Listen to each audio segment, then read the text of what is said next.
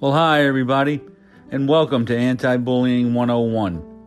This podcast is designed to create awareness about the bullying epidemic and provide teachers, administrators, parents, and even students information about the dangers of bullying and why we have to take a comprehensive approach when dealing with the problem.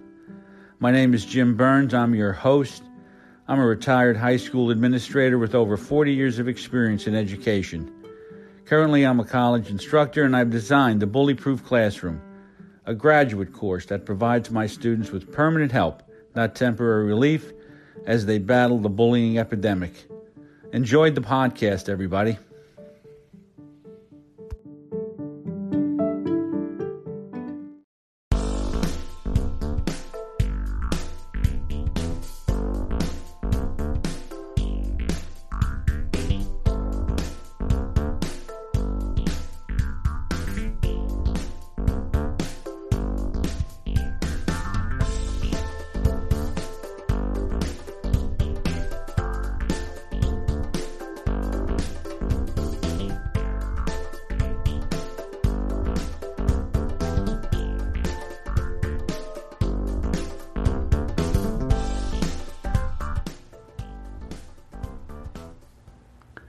Well, hi again, everybody, and welcome back to another episode of Anti Bullying 101. My name is Jim Burns, and we're here to discuss a variety of topics. Bullying is the big one, but right now, many people are experiencing a host of other problems domestic violence, workplace bullying, uh, cyberbullying, community and family bullying, and of course, we have this tragic situation with. Uh, school shootings and shootings everywhere. Uh, just is out of control. Uh, and you know, often when I speak with people, I discover that they seem to be having trouble with the people that are closest to them, like their um, their parents or their siblings.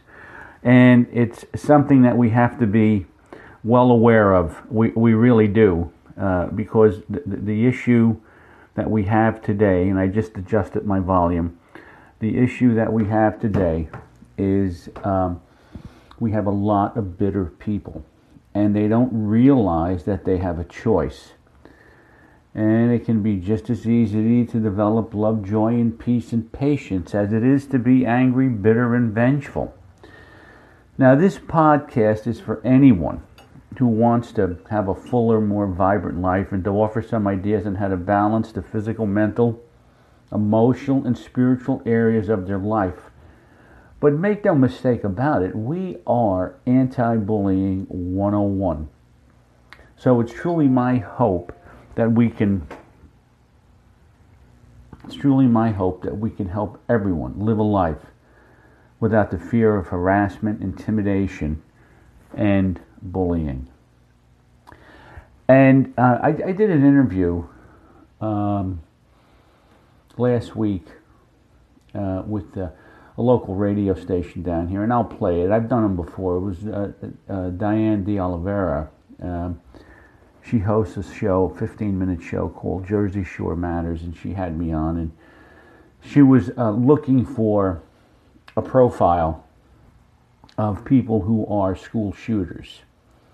And I'm no expert uh, on that topic, but I, I can tell you this that I'm not, well, and it just sounds, you know, these kids who were shot in schools, horrific, terrible stuff.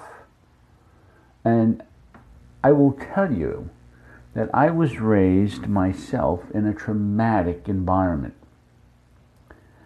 It wasn't uncommon for my parents to have physical confrontations. It wasn't, you know, uncommon for them to have fights and uh, battles and scream at one another, and it wasn't uncommon for alcohol to be at the root of it. So, trauma takes on many forms. It takes on many forms. The families of those people who were shot, and we, you know, I'm just to, you had Sandy Hook, you had Parkland, you had um, and you had Buffalo. Now you had Uvalde, and there's been other there's been other small shootings that have gone on uh, over the course of um, the, the, course of the last uh, uh, few weeks after the Uvalde shooting, and I know what it feels like to be traumatized and to be experiencing, um, you know, fear later in life. You have fear of certain situations later in life. It's like you get stuck on an elevator once, you never go on it again because you're afraid that the elevator will get stuck. Um, you you, you get yelled at as a kid and you get traumatized as a kid and you can't take a confrontation with anybody. And trauma can take on a lot of forms. Now, we've had, in the last shooting, we had 21 people get killed, 19 students. And those students were friends with a lot of people in that school. My concern, my concern is this. What do we do? If the school had 600 kids in it, what do we do with those 600 kids now? That that school was the spot where murders took place because they they um, they watched the battle go on. They watched, they saw it happen. Their friends were killed in the classroom. They know what went on. How do you begin to address these kids now? And my question is how do you get them to trust the system when it comes down to going to school. You know, you send your kids off to school every day, and you um, you want them to feel safe, and you assure them that they will be safe in school. Some of those kids that got killed, they may have been sent off to school. Parents said, "Have a great day, see you later." You know, be safe, whatever it is, and they don't come home. Now, how do you convince the rest of the uh, school population that they're safe in school? they were traumatized. And it's a matter of do I trust this system anymore for the protection of my children? Do I trust it? Do I trust all of the. Now, this thing is we, we've got to have um, uh, uh, new gun laws. We have to have mental health we have to have mental health um, uh, involvement uh, because of the condition of the shooters. They could have been uh, uh, had mental health issues. We have to have all kinds of, and it becomes a political football, which is what it became. It, it is. It always was. Gun control, gun laws are a political football. But my concern is not, you know, what the government is going to do about guns. Of course, we want to have fair and, and, and equal laws, and we want to have make sure that that uh, uh, everyone understands, you know, you know what, you know, maybe you go hunting with guns, maybe use target practice, but you don't use them to. This is not a war zone although it rapidly looks like it could be coming that. So the, the idea the idea here is how do I get the other kids to trust the school, to trust the administrator, to trust the teachers, to trust security, to trust police. When in this instance it almost looks as if you know, that something went wrong. And something always goes wrong in these instances, and it is no fault I'm not blaming anyone. It's no fault of anyone because you have people who do this. But how are we going to get these kids to learn now when they are traumatized? A traumatized brain does not learn well because it's too worried about survival. I've done enough shows on how the brain survives. But the bottom line is when the brain's placed under stress, it just doesn't learn. It can't learn because it's thinking about other stuff. And the primary responsibility of the brain is survival of its owner. So, how do you do this? I know when they had Columbine High School, and Harris and Klebold went in and killed all those people, and they wanted to blow up the building, and God knows what else they wanted to do. They, I believe, I'd have to check, but I believe that they tore the building down because it was such a uh, a horrific landmark in the community as where this catastrophe this colossal event took place.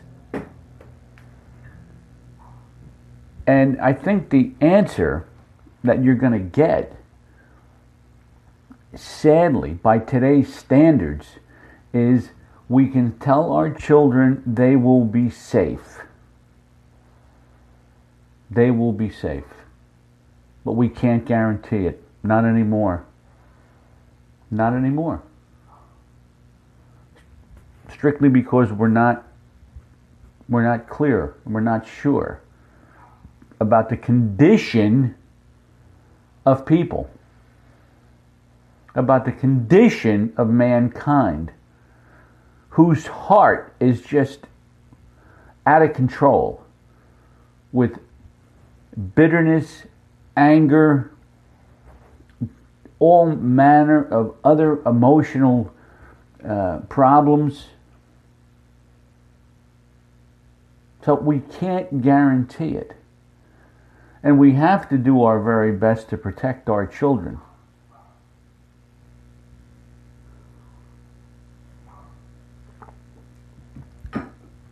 You know, you go to school, you get up in the morning, you go to school, and you're supposed to have fun.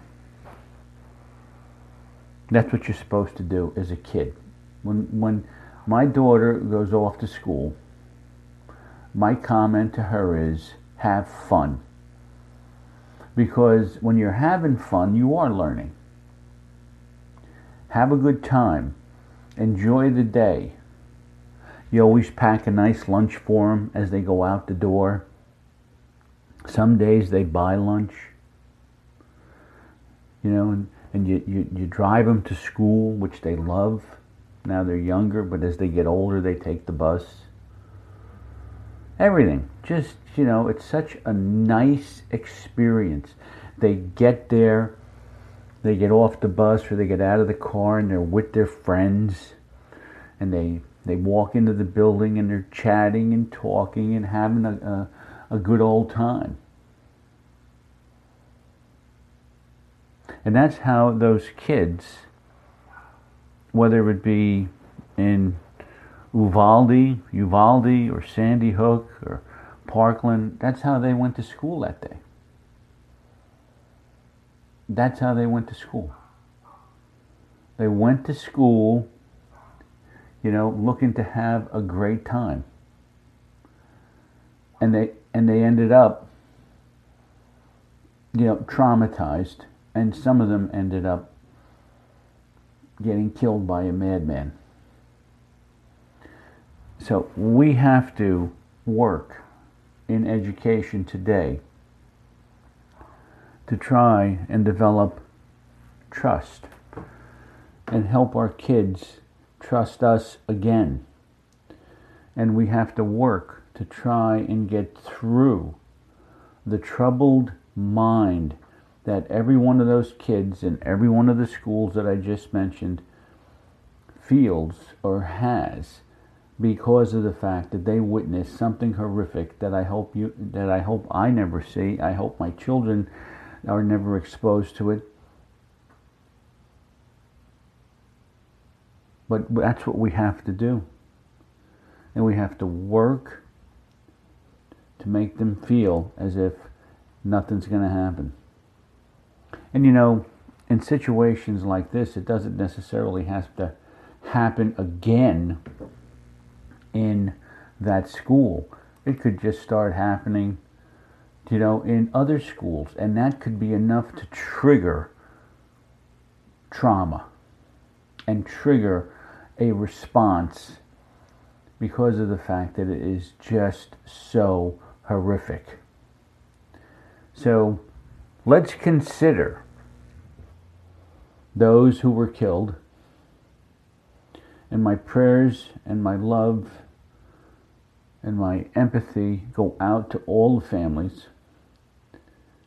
And also, let's consider those that were left behind and how we are going to go about earning the trust once again so that we have a school where kids will feel happy, kids will feel as if they are um, safe, and they will just not have the worry and of trying to survive in an environment where they fear, where they are f- fearful. Please, let's do that. And it's going to take some time. And it, this has been going on now for a long time over 20 years.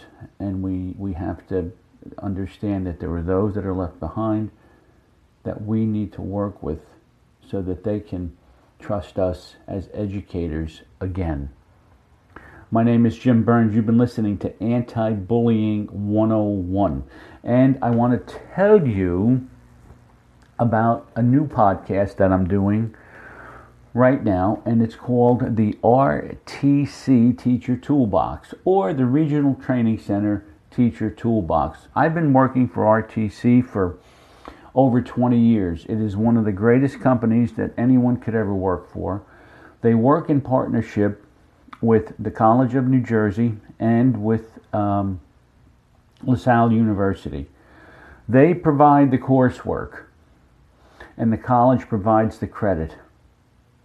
And the courses, before we moved into the um, um, the coronavirus pandemic, the courses were offered all across New Jersey, Pennsylvania, and Maryland, and they would be offered at hotels, schools, convenient places, and they were offered on weekends, every other weekend.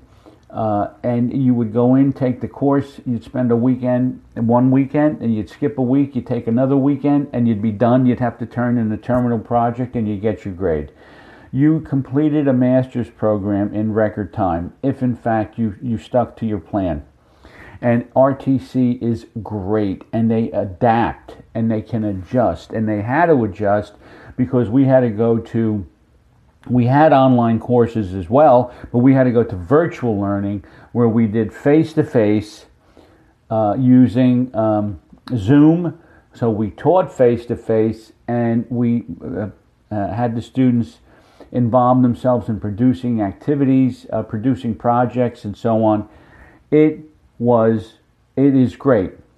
If in fact you've never taken a course with RTC, or you'd like the best way to get your master's degree, go, go to um, www.thertc.net and take a look at what's going on there. I've been working for them for 22 years. I'm an instructor and I'm a course designer. And it is one of the best moves I made as an instructor. And I am also an ex student because I've taken courses with RTC. Don't miss out on this opportunity Okay, if you're looking to get your master's, if you're looking to get credits beyond your master's, this is the spot where you want to go. www.thertc.net. You won't be sorry. Listen to me. I know what I'm talking about. It'll be the best thing you ever did. My name is Jim Burns. You've been listening to Anti Bullying 101. We want to develop trust, the trust of our children again. And we want to understand that those who are left behind, from these shootings, those kids are traumatized, and we want to help them overcome their fear, their anxiety, their tension, and their stress so that they can learn and they can move forward in school and have fun and not go to school and be worried about some horrific act occurring in their building. Once again, my name is Jim Burns. I want to thank you for listening to Anti Bullying 101.